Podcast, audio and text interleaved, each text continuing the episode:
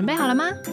你现在收听的是贴心毛宝的贴心 Podcast，在这里我们不只要聊猫事，还有猫奴酸甜苦辣的人生哲学。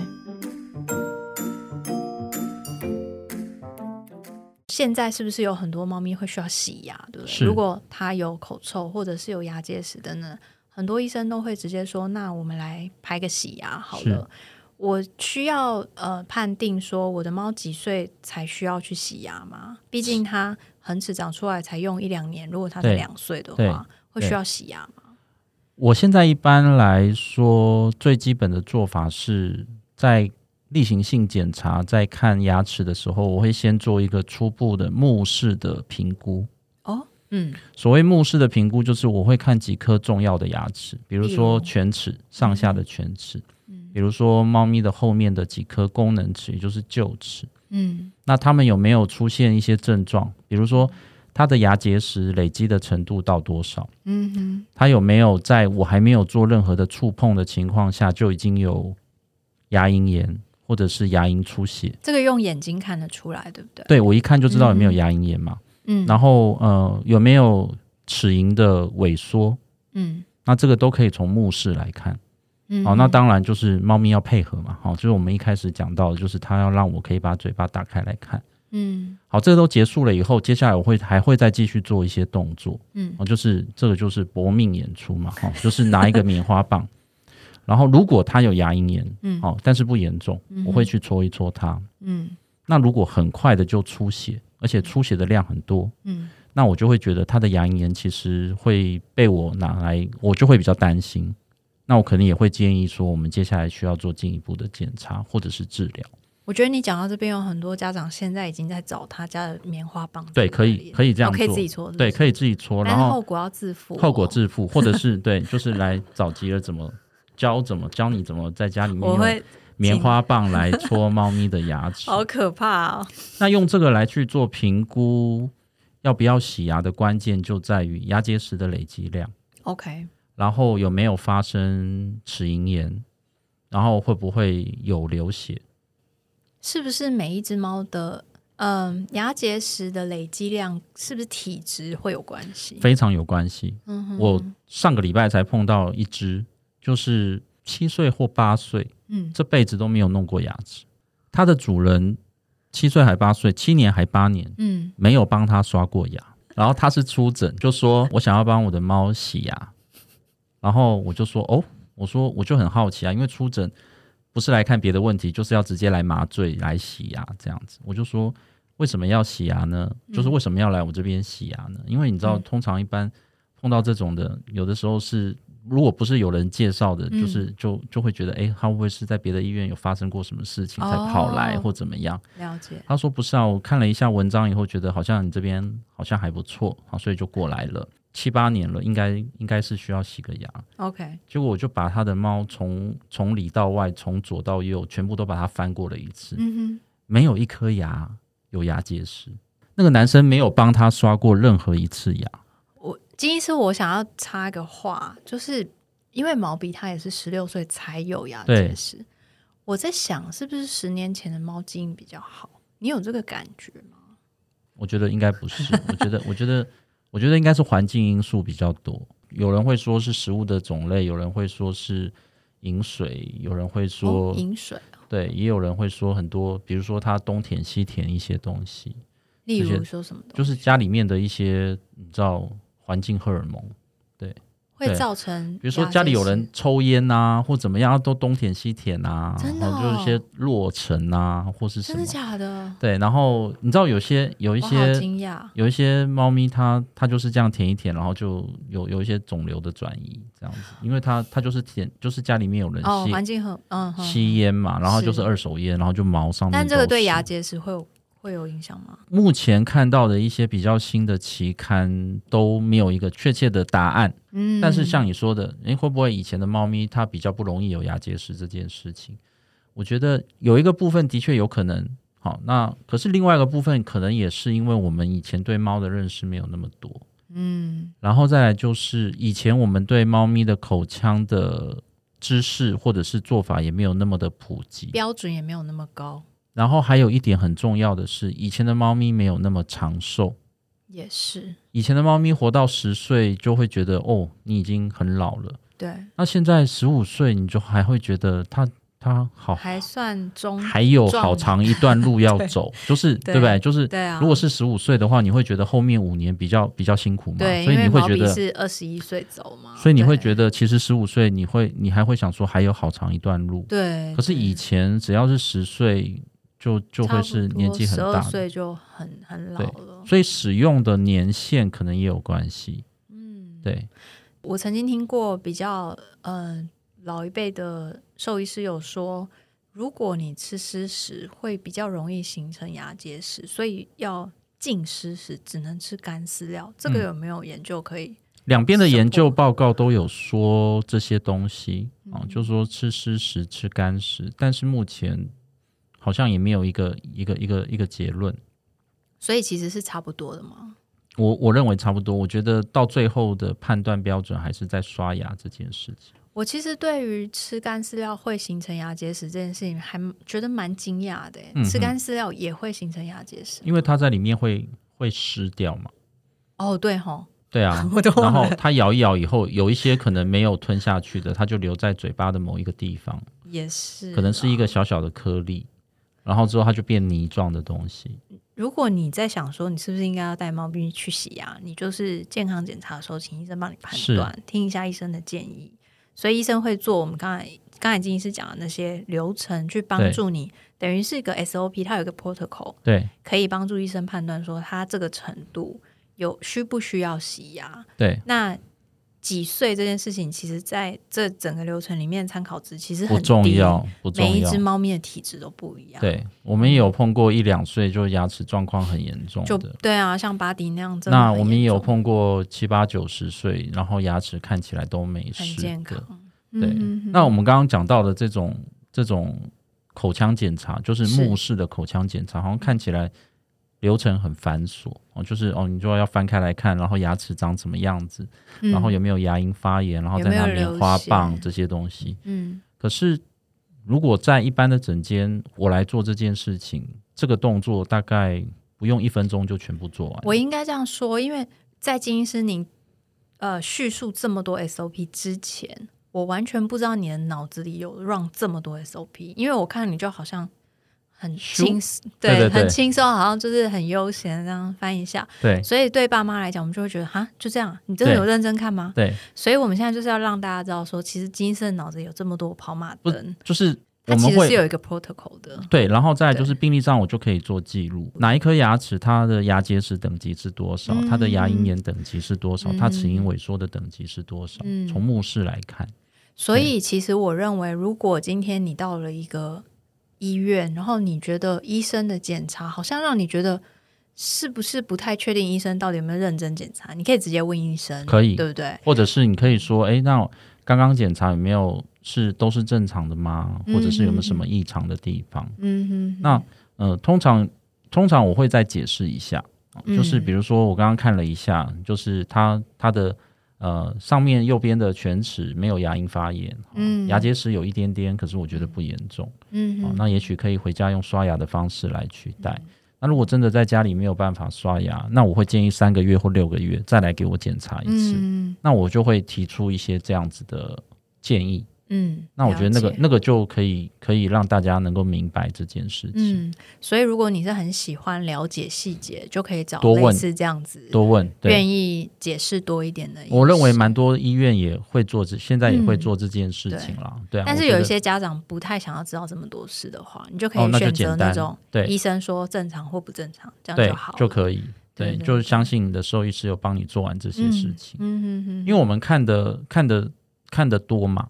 就是比如说，每天我们就看十只、二十只、三十只猫，所以我们一眼看过去，我们就会看到正常。哦，我们一眼看过去，我就会直接看到哪里不正常。了解。所以我只要把嘴巴翻开来，然后合起来，我大概就可以马上写出哪几颗牙齿哪里有状况。好厉害哦！然后我再拿棉花棒去做测试，对，然后再再那个，所以我觉得那个东西不会太久时间。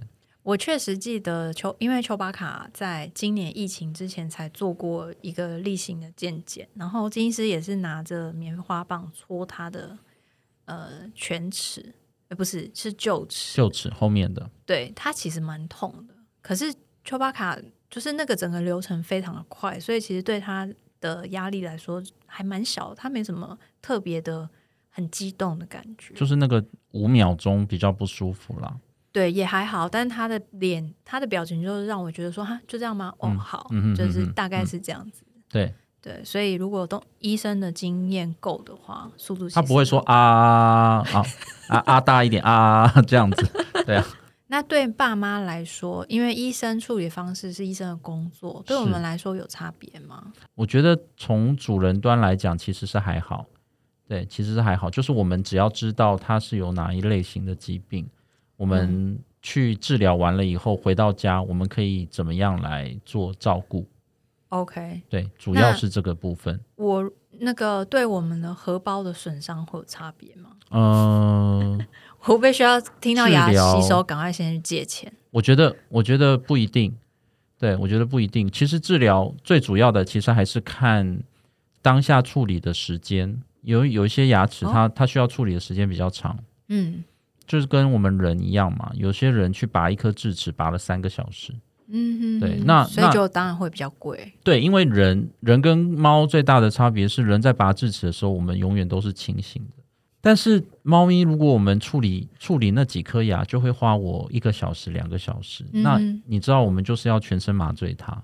嗯，所以那个费用开始增加，其实是增加在那些部分上面，是麻醉药麻醉的部分，对，气体麻醉的部分，麻醉监控的部分，给予一些血压维持的部分，吗啡止痛的部分，嗯，因为止痛做得越好，那麻气呃麻醉药物的使用就越低，OK，气体麻醉开的量就会更少，嗯，那因为气体麻醉其实是一个很容易去影响到血压的药物，嗯，就是只要。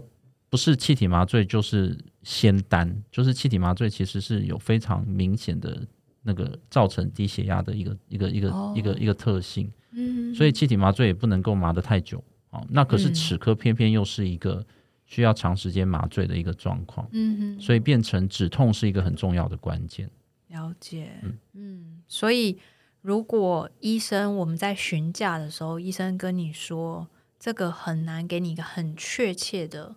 价格你就知道它的原因，其实是因为医生没有办法去判定这一整个过程它到底是需要多长，他可能照下去才知道哦，他可能需要处理的东西很多。这个全世界的兽医师都没有办法在直接看到猫的时候给出答案。嗯，可是嗯，只要有齿科 X 光的兽医师或者是牙科兽医师，嗯，应该都可以在拍完 X 光以后。大致上可能可以给出一个范围哦。要拍完 X 光，像我的话，我会我会在麻醉前，就是我会先开一个，我会先开一个开价的一个范围。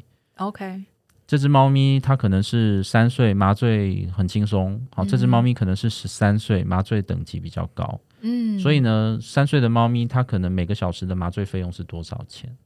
那十三岁的猫咪可能每个小时的麻醉费用是多少钱？所以十三岁也可以麻醉吗？当然了，有些猫咪好老，我们会很担心说它会不会很我二十几岁的猫咪也有在做齿科的，所以你们用的药会不一样，对，一定会。三岁、十岁、十三岁、十五岁、十六岁，有心脏病没有心脏病，有其实都可以。有肾脏病没有肾脏病，只是要看那个麻醉是不是必要的。嗯，那有可能十三岁的猫咪，结果我麻醉四十分钟啊。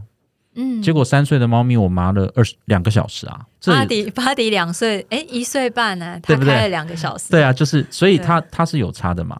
那好，然后再来就是有可能这个十三岁的猫我麻了四十分钟，可是我可以处理五颗牙齿啊。嗯哼，那因为它的牙齿都很烂嘛，都已经在摇来摇去了，所以我拔掉赶快缝起来。没有人会刻意为了要。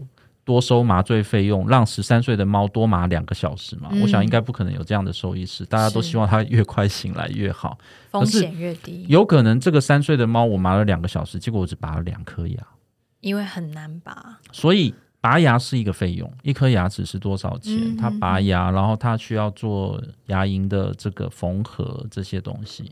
嗯那这些我可以在我可以在麻醉前或者是手术前先给一个价格，嗯哼，但是一旦我只要拍完齿科 X 光，嗯，我大概就可以给一个确切的范围了。了解。比如说拍完 X 光，我会我我们的流程通常一般都会跟客人现场的讲说，今天我拍完 X 光，我会我甚至会请家人直接来看齿科 X 光，嗯，然后我就会说，你看这边有一颗两颗牙齿是有问题的，嗯那我接下来要处理这两颗牙齿，那我今天要处理的方式是什么？嗯，所以我我估计可能会花四十分钟，嗯我估计可能会花一个小时，我就会用这个方法来去做判断嗯啊，然后再给客人一个大概的方向。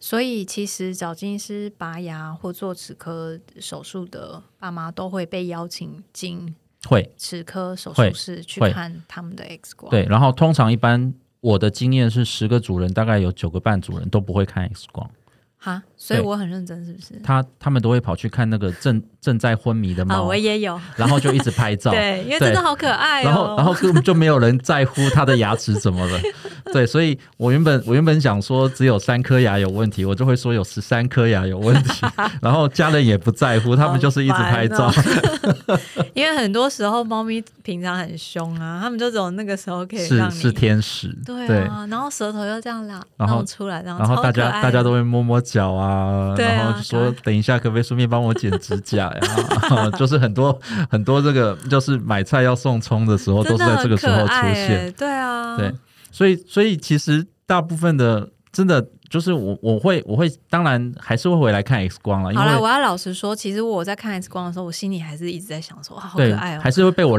拉到 X 光机前面去看那个 X 光，然后稍微交代一下。嗯可是因为你知道，大部分的大部分的主人其实也不是医疗背景嘛，嗯，对，所以以通常都是听医师讲说，诶，我的猫现在牙齿是怎么了，就这样子而已，是就结。束了。那呃，所以我觉得它是一个流程啊，让我、嗯。让我们知道说，诶，听一下兽医师说我的牙齿这边有问题，那边有问题，我们可以怎么样来去做治疗？嗯，那我也有现场碰过，就是有一些主人就是我，诶，我说我要拔这一颗牙，嗯。那他说他不要拔，嗯。那或者是呃，他说他要拔，嗯。但是我觉得不用拔，嗯哼，那我们就会现场先讨论一下。嗯，那当然，因为还在猫咪还在麻醉中，嗯。所以那个麻醉那个讨论的过程就会需要比较快速一点，是。但是它还是可以发生的。OK，好，那就是可能麻醉状况是稳定的，可能花个三五分钟稍微讨论一下。是。那可能有些家人他觉得啊，我我我不想留住这颗牙齿，因为其实它很麻烦。麻烦，哦，那我可是我觉得这颗牙齿真的没有必要要做处理，那或者是我觉得这颗牙齿是必要做处理的，嗯。可是有些家人就说能不能够你知道保留一个完整的一个牙齿，那那那个就是需要讨论跟沟通。所以其实你你的猫去洗牙的时候，你先不要走，在现场等一下下。通常我都会要求，果你是找金医师，通常我我们都在我们医院都是会被要求的，嗯。就是说他需要等到拍完 X 光，我们讨论完以后对啊，才能离开。因为有一些医疗决策确确实是需要爸妈帮忙医生哦，这个去做。这个我之前在国外上课的时候就有听过一个例子，就是他他是一个美国的齿科专科兽医师，嗯。然后他在上课的时候就跟台下的兽医师讲说，千万千万要在主人知道他的动物要被拔牙的情况下拔牙。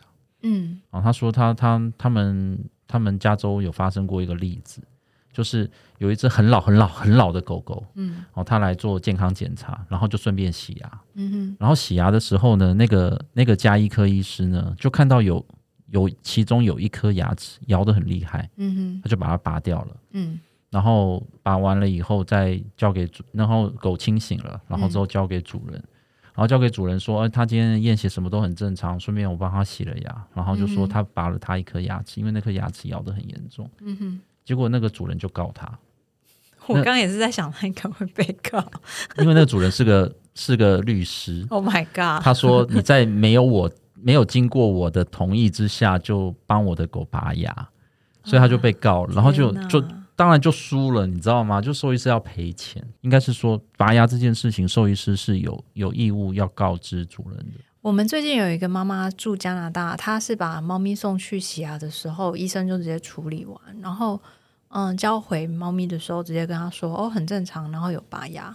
可是他也没有告知拔了几颗牙，做了什么。哦，你说加拿大也会做这种事吗？对啊，我要让大家知道。OK，其实其实不会只有台湾。所以其实我觉得有个重点是，爸妈要自己要有这个责任心。这我同意。就是你不要觉得你把猫交给医生就是医生的事了，因为即使今天你是家人去开刀，你也会在外面等。对，医生不是都会把那个。东西拿出来吗？那我们在签手术书的时候，其实上面有一项是你要不要授权给医师去帮你做全权的决定。可是其实很多时候有一些东西，像要不要把这件事，它其实是在一个很灰色地带的时候，它是一个医疗的决策，需要讨论。我觉得需要讨论，绝对应该这个讨论应该是说爸妈要负起责任。我我不会在没有主人同意的情况下做这些事情。所以，我们现在都会宣导说，如果你带猫咪去做任何手术，人至少一定要在外面。是，而且其实麻醉它会有风险。对，每人类其实也是，你麻醉中间很有一些人是确实会有一些并发症。那这个时候，家属需要签同意书啊，你要不要急救？知道他那个状况是怎么样？对，所以其实我是认为，嗯，既然你都已经要做手术，你就把那个时间空出来，在外面。陪伴他，等他，这样子其实也是一个预防的做法。是，现在手机这么流行，就在外面刷手机就好。可以。那我们刚才从一开始讲到现在，一直提到齿科 X 光这件事情，我觉得这个很重要。哎，我很多嗯贴心爸妈会问我说，因为他们不住在台北，他们会问我说，那我找不到齿科 X 光，我的医生跟我说这是真实事件，最近才发生。他说多最近。昨嗯前天还是昨天哦，那蛮最近，在宜兰，医生说我们没有齿科 X 光，可是我们有 X 光。如果你要照牙齿的话，我可以帮你照牙齿。哦，没有没有，那是所以我们需要很错误的观念。请金医师呃跟我们解释一下什么叫做齿科 X 光，然后它的必要性。齿科 X 光。介绍齿科 X 光其实就是跟我们人去牙牙科诊所，然后用的一般的齿科要用的一般的 X 光是一模一样的东西。我们去看牙医的时候，医生会先帮我们拍整口的，整口的那个是新的三 D 的，叫做全口 X 光的，有点类似 CT 的那个概念。嗯可是也有那种小的，就是它有一个有一个管子嘛。好，然后就顶住，你看是要拍拍上排的牙齿，还是要拍下排的牙齿？真的没拍过哎。然后他会拿一个片子，拿一个小小的底片，然后叫你把手顶进去里面放着，对，然后就可以拍。对，那是单一一颗牙齿的时候可以用。现在还会这样拍吗？现在还会啊，现在还会。我前几天，所以我很幸福哎，我我前几天才用，因为我前几天才做根管治疗。那根管治疗，它就需要用就是单一一片的去一片一片，一颗一颗拍，应该一颗一颗拍。OK OK。那猫的话，猫的话，因为我们可以分成几个部位去拍，就是比如说它的上臼齿、它的犬齿、它的门牙，然后有两个方向。嗯。所以这样子，整个牙齿一周绕完，大概会拍到六到八张左右。OK，六到八张左右。嗯哼，就是一张，其实它可以拍到好几，它可以 cover，它可以 cover 好几个牙齿。嗯哼那呃，一般性的 X 光片，它没有办法展现出那个牙根的 detail 那个细节。嗯。哦，它没有办法展现出齿槽骨的状况。它应该只能拍到下颚的骨头吧？啊，骨头 maybe maybe 可以。好，然后。最重要的是，我们在评估牙齿的时候有很多细节，嗯，哦，它的牙根里面有没有发炎，嗯，哦，它的牙周韧带的状况是怎么样，然后它的牙髓是怎么样，然后它的齿槽骨是怎么样，嗯，这些东西都是一个一个都是都是只有从齿科 X 光才可以看得到的。所以我现在如果要找医院，我是不是就要找齿？齿专科，我不只要找齿专科，我还要去找关键字齿科 X 光。嗯，我觉得齿专科可以提供给我们的是比较，呃，不那么常见的齿科上面的服务。哦，比如说，比如说有一些猫咪需要做呃齿列的矫正。嗯哼，哦，就是它要做矫正，因为它的犬齿长歪了，它的上下卷齿不不对齐。对，所以它会一直去吐到，比如说有点可爱，比如说下面的犬齿就会一直去吐到上面，所以上面就会溃烂。嗯，好，那那其实那些都可以做一些移。所以是像人的牙齿矫正那样吗？对，它它有点类似。那那这个这个目前有齿专科的动物医院在做这件事情。嗯，然后根管治疗某种程度其实一般加医科，像陆家这边也即将开始要做这些部分。那根管治疗其实就呃，它可以使用的范围，老实说没有到太大哦，只有在如果是在猫的话，大概就是犬齿的断裂。嗯，好，然后牙髓腔铺路，那我们就是帮它做根管治疗，然后装一个牙套上。所以猫咪现在也可以做根管治疗。猫咪可以做根管治疗，但是它们的牙齿的选择性不多，大概就是几颗重要的大牙齿。哦，不是每一颗都可以做。那嗯，依我的依我的经验，目前来看，猫咪需要用到。齿列矫正跟根管治疗的比例其实也没有那么多，嗯，绝大多数都是一般加医科应该就可以处理得了的牙齿的疾病。哦，所以其实我不用找齿专科。呃，需要找齿专科的时候，一般加医科就可以给我们这样的建议。只要拍完 X 光以后，哦，拍完 X 光以后，我我可以跟你讨论这颗牙齿它现在断了一半了，嗯。然后我们可以做根管治疗装牙套，嗯，好，那它的费用我估计大概会是多少？齿专科他们那边的费用大概是这样子，那你愿不愿意接受？会很贵吗？嗯，不一定，看看他们的收费标准哦。那有些可能我有听过快要到六位数的，所以其实就要看看他们可以接受的程度。OK，那有些就会选择把它拔掉嘛。哦，那拔掉那就没有问题。嗯，就所谓没有问题是说，哎，那这我我我检查完了，然后其实留着意义也不大，年纪也大了，然后就算装了牙套，可能还是会有，可能还是会有一定程度的风险，或者是他甚至其实。它的断裂是已经影影影影响到牙根的部分，嗯，那牙根那边也当然也可以做治疗，只是，嗯，呃，这样子做起来旷日费时，那那还不如一劳永逸，那或者是麻醉太多次，可能都会是我们的一些考量点。所以其实是可以可以考，就是可以跟医生讨论，对，它不是只有一个一个解答的，因为因为医院里面有齿科 X 光这件事情，并非要是齿专科动物医院才能够买。也就是说，大部分就说，其实你只要是动物医院，你就可以在医院里面买，就是有一个齿科 X 光机。那我懂了。如果你的猫不是那种很特特殊的状况，例如说它要做齿列矫正的话，其实你只要找有齿科 X 光的医院，一般加一科也可以帮你处理。是，嗯，对，这样就 OK。对，但是你一定要找有齿科 X 光的，一定要。如果这个医院只跟你说它可以洗牙，它可以拔，它可以拔牙，或者是我们最常听到医生说啊，这个没有摇，不用拔。对，这些都不是正常，因为他看不到牙根。对，那但是你一定要用磁 X 光照下去，你才有办法可以看到牙根的状况。那有没有可能我们的猫咪牙齿看起来是完全非常正常，牙龈也非常漂亮，可是它里面有问题？有。也是有，有，所以齿科 X 光非常的重要。如果你去一家动物医院是没有齿科 X 光的，就像是你去美容院找了一个没有剪刀的美容师。啊，对对，他只有剃刀，类似他用拔的，对，就是对，就是就是那个概念，我觉得有点类似那个概念。我懂了，对。